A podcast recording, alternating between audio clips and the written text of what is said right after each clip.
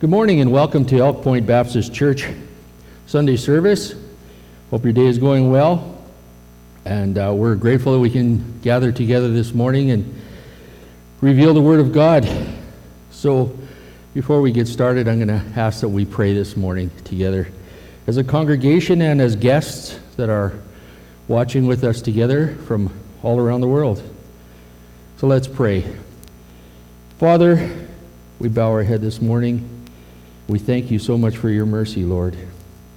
We are still able to share the Word of God with one another, to bless you and to bring you glory, to lift up your name, Lord, wherever we may be, wherever we are. Father, we know you're in control and you are sovereign. And yet, today, we are still seeking you wherever we go and whatever we do, that we may glorify you with our speech and behavior. We praise you for this morning, Lord. We ask for your blessing upon our time together. We ask for your insight as we reveal your word to open our eyes and open our hearts, that we would take this message and endear it to our lives, because these are the words of the sovereign and holy God.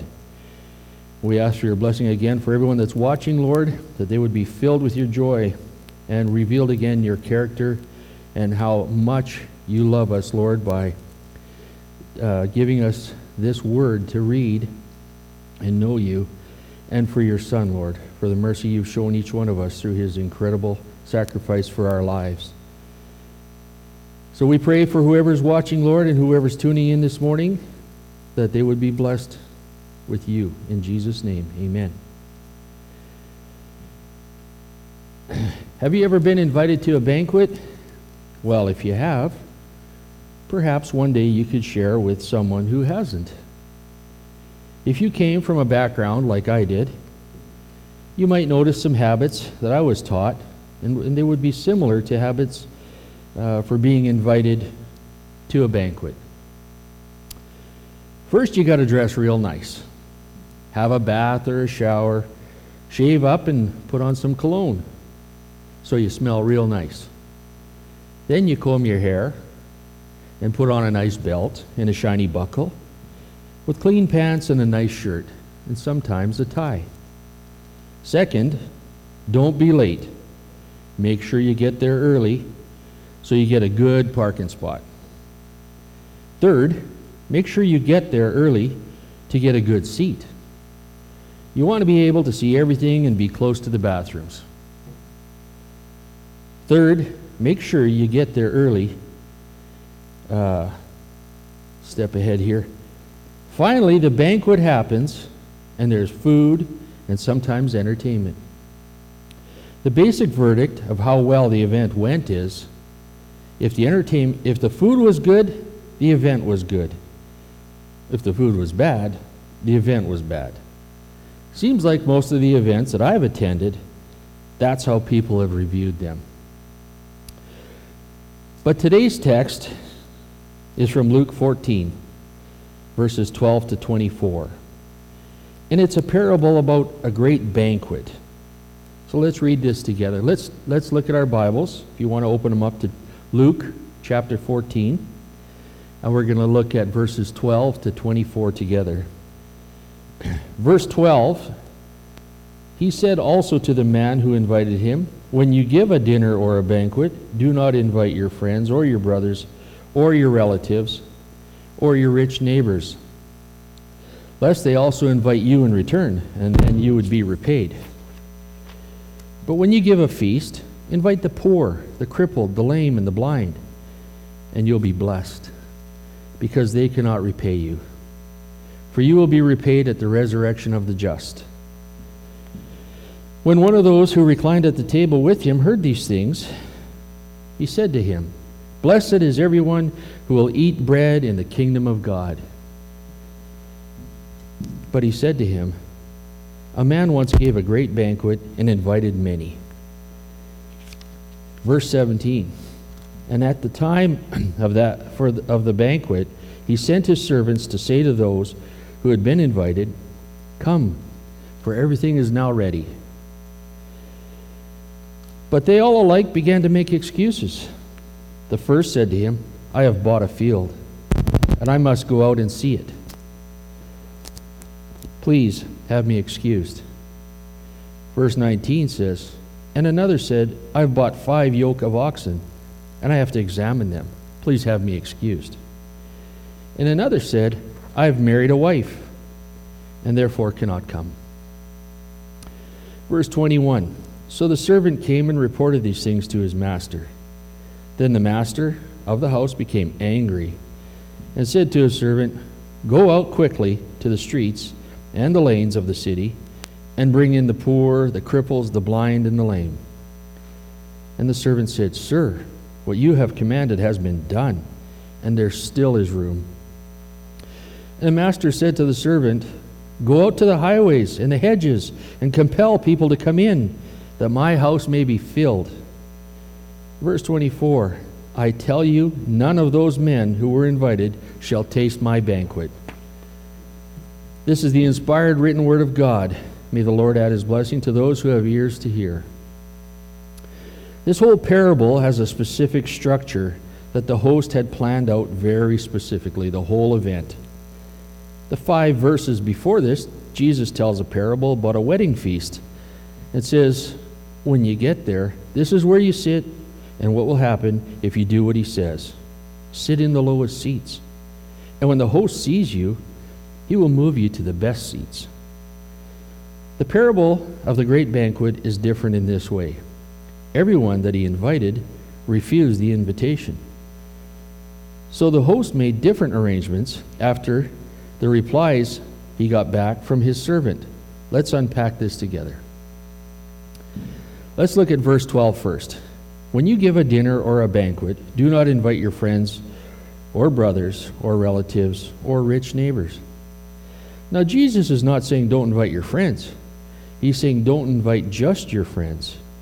Rather, don't forget to include those who cannot repay you the poor, the blind, the lame, those who are deprived of comfortable food. Now, why would Jesus tell us to invite the poor or the blind or the lame to dinner? Well, verse 14 answers that for us. And you will be blessed. Have you ever set an extra plate at the table for Christmas or Easter or perhaps Thanksgiving? And you remembered that new guy at work or that girl that just moved here and doesn't know anyone, so you invited them. Or you know a few single men or women whose families are far away or have passed away and they're all alone. Well, if they do arrive, they are like an honored guest. You get a chance to know them, which is a blessing in its own way. But this is different. The people Jesus tells us to invite can never repay us. He tells us we will be repaid at the resurrection of the just or on the day of judgment. When the just or holy shall be raised from the dead, then God shall reward those who have done good to the poor and the needy out of love for Jesus Christ. Amen. Matthew 10:42 and Matthew 25 verses 34 to 36 gives the explanation of that reward and the reason for receiving it. If you gave a glass of cold water in my name, you will by no means lose your reward. And again, come you who are blessed by my Father. Inherit the kingdom prepared for you from the foundation of the world. For I was hungry, and you gave me food. I was thirsty, and you gave me a drink. Verse 15 goes on to say, Those who were sitting at the table with him heard these things, and one of them said, Blessed is everyone who will eat bread in the kingdom of God. In this particular setting, we need to see the view from which this man said this. A Jewish person referred to the kingdom of God as a kingdom that was being set up by the Messiah for the Jews. They didn't see Jesus as the Messiah, and most still don't. The Jews believed the Messiah was for them only, and they alone would be in the kingdom of God and partake of those blessings. Later on, in Luke 17 21, Jesus says, The kingdom of God dwells among you. Jesus is the kingdom of God, or the kingdom of God is in your presence. In quick response to this man's statement, Jesus begins a parable to correct his statement and enlighten him about who's who and what the banquet is really about. In verse 16, but he said to him, A man once gave a great banquet and invited many. This verse is explained this way, and I'll share with you in the context I understood from the writer. This is a banquet, not just a picnic or a quick lunch, a huge gathering, and many people were invited. The parable reveals a character being represented. The man who held the banquet is, without a doubt, to be represented as God. This huge banquet was provided by God. This does not represent the Lord's Supper or the Last Supper, but a call to salvation. And many were invited. This initial invitation refers to the Jews, being referred to as the promise made to Abraham, as many as the sand of the sea. This feast, which the Jews were invited to, was emblematic to many promises made by God that they, the Jews, would be in attendance at this great feast. Well, verse 17 reveals something to us like this Apparently, no one declined the invitation. The man had every reason to expect all his guests to arrive and attend the banquet. At the time for the banquet, he sent his servant to say to those invited, Come, for everything is now ready. Even the, though people received an invitation in advance, it is still practiced until this day to send a helper or a servant to announce to those invited the very time that the meal is ready. Now, who's the servant that was sent? Most theologians and scholars agree this symbolizes the Messiah or Jesus. God again is the master of the banquet and sent his suffering servant to call the invited guests to the banquet of salvation. As we look at verse 18, let's imagine how it feels as a host who has prepared a great banquet with all the best preparations and delicacies available, ready to bless all your invited guests, and you spared no expense. Only the very best was prepared to be given away freely for all the invited guests. And then they all alike began to make excuses why they can't attend this great banquet prepared especially for them. One said, I have bought a field and I must go see it. Now, what kind of a guy buys a field, pays for it, or a car, or a house, and then goes and looks to see if it was a good deal? Not too sharp. You usually look at it before you pay for it. he says, Please have me excused. Another guy says, I bought five yoke of oxen and I want to go look at them. Seriously? You couldn't wait to go look at a yoke of oxen? You gave up time of fellowship and food to look at livestock? Another guy said he just got married and he has a new wife, so he couldn't go. So in those days, he was exempt from war. But why wouldn't he want to treat his wife to a beautiful banquet? Show off his new bride. Was he ashamed of her? When you accept an invitation, it's your obligation to attend. Why would a bride not want to attend a feast with her new husband at the home of a rich man? No dishes for her that night and all the meals were prepared. You know, I heard a pastor use this portion of, a, uh, of this parable for why so many people don't come to church on Sunday or don't attend Bible studies or times of devotion. His lament was why would you trade time with God or God's Word for things that are fleeting or going to pass away? And he's absolutely correct. This is a full expression of our priorities. Time with God rejected for things of this world. Verse 21 explains that so the servant came and reported these things to his master. Then the master of the house became angry, not just a little upset or concerned, angry. He said to his servant, Go quickly out to the streets and the lanes of the city, and bring the poor in, the crippled, and the blind, and the lame. First off, no wonder the Lord is angry with the wicked. They rejected his offer of kindness. Secondly, he told his servant to go quickly. The food is hot and prepared, and it's ready to serve. Well, so is the gospel. Time flies, and those who partake must do it soon. And those who deliver it must be ready to give deliverance freely to the fellow man. Verse 21 speaks of the initial guest as the Jews. They were invited first. The first guests were the rich who dwelt in ease in their nice houses and comfortable lives. The Lord told this parable to show the Jews that the Gentiles would be called to the kingdom of God. Well, the Jews despised the Gentiles and considered them outcasts, worthless, comparable to those in the lanes of the city. So initially, a smaller group of people were invited. But the man became angry at the rejection of his invitation and increased the size of his circle of guests to reach out further than before. The man's anger was due to his guests' ingratitude and rejection of his kindness that was prepared for them, ultimately showing contempt for his generosity.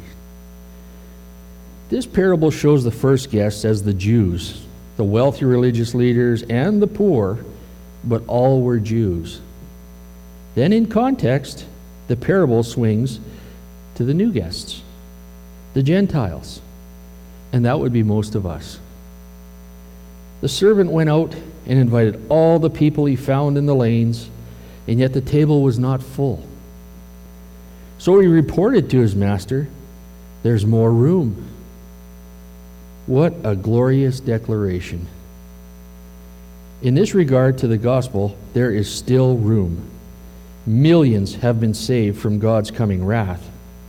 But the good news is there's still room. They haven't put out a sign yet that says, Heaven's full, no more room. So heaven, heaven is not full yet. There is a banquet there being prepared for those who have been called. There are seats that are still empty and places we have not yet filled. There is a music we have not heard, and fountains of blessing we have not yet enjoyed. So the good news is we have not yet exhausted the mercy of God. The blood of our Savior has not lost its efficiency.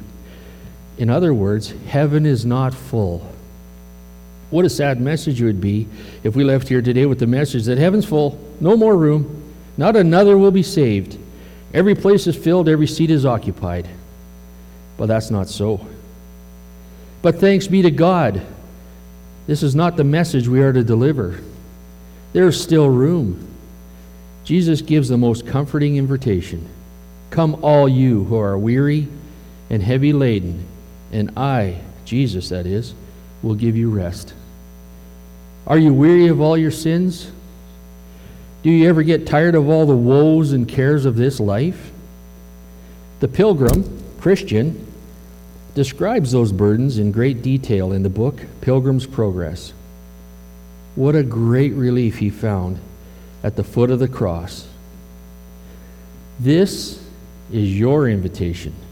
You too can come to Jesus and lift that heavy burden off your back. If this message has touched your heart, then you're ready to come to that place in this life where it's time for a change. Call on the name of the Lord. He's the only one who can restore you to God, and you will be redeemed by his sacrifice on the cross for all eternity.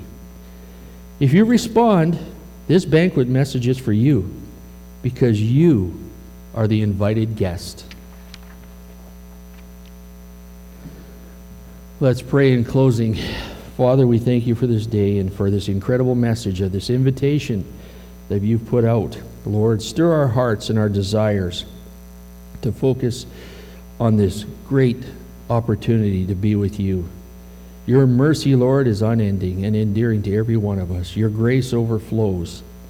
There are many, Lord, who need to hear this great invitation. Let's do this with love and compassion for our fellow man. And let's remember, heaven is not full. Father, we have been given such a time as this to share this great news, to be included, to be elected as one of your children who were invited and who participated. And now we know this banquet is prepared for more. There's plenty of room. Thank you, Father, for being with us today. Thank you for your mercy you've shown each one of us. May we take this message to our heart this week as we go out in the mission field, to wherever we work, wherever we go to school, wherever we are in public, through our neighbors, our friends, and our family. Let us reveal the love of God and His great mercy and this invitation that He's prepared for all of those who are waiting to join, Lord. Again, we thank you for everyone watching today, that everyone that is here with us, everyone that is listening, that their hearts would be open and softened and prepared to hear the good news, the gospel, the invitation that Jesus offers us so freely to be free in Christ and to be welcome into the gates of heaven, and to be welcome into God's presence. Lord, may we glorify you with all we say and do. In Jesus' name, amen.